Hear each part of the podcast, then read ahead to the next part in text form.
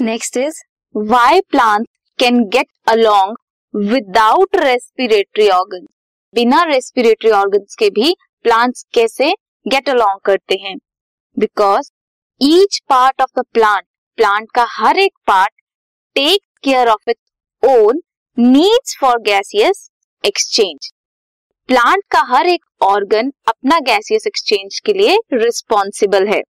Less demand है for gas exchange in case of plants each living cell in leave living cells जितने भी हैं leaves में, वो लोकेटेड हैं close to the surface of the plant plant की surface के क्लोजली इन स्टेम्स अगर हम स्टेम्स की बात करें तो living cells are organised in thin layer thin layer में ऑर्गेनाइज्ड है बीनीथ द बाक बाक के नीचे।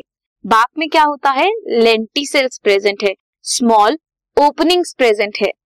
सेल्स इन द इंटीरियर जो भी बाक के इंटीरियर के सेल्स हैं they are dead dead cells mainly क्या करते हैं?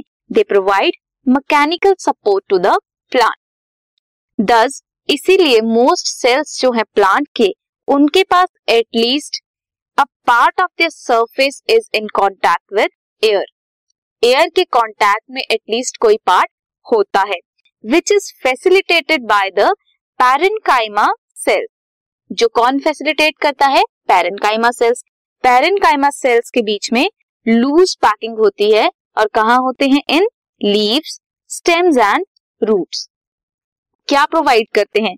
They provide interconnected network of air spaces air spaces का इंटरकनेक्टेड नेटवर्क कहाँ होता है? लीव्स में स्टेम्स में रूट्स में उनके पेरेनकाइमा सेल्स में। क्या है? ग्लूकोज है। सेल्यूलर रेस्पिरेशन की बात कर रहे हैं। ग्लूकोज के साथ ऑक्सीजन रिएक्ट करता है। ग्लूकोज के साथ ऑक्सीजन रिएक्ट करता है एंड कार्बन डाइऑक्साइड वाटर और हीट रिलीज़ करता है। हीट क्या है?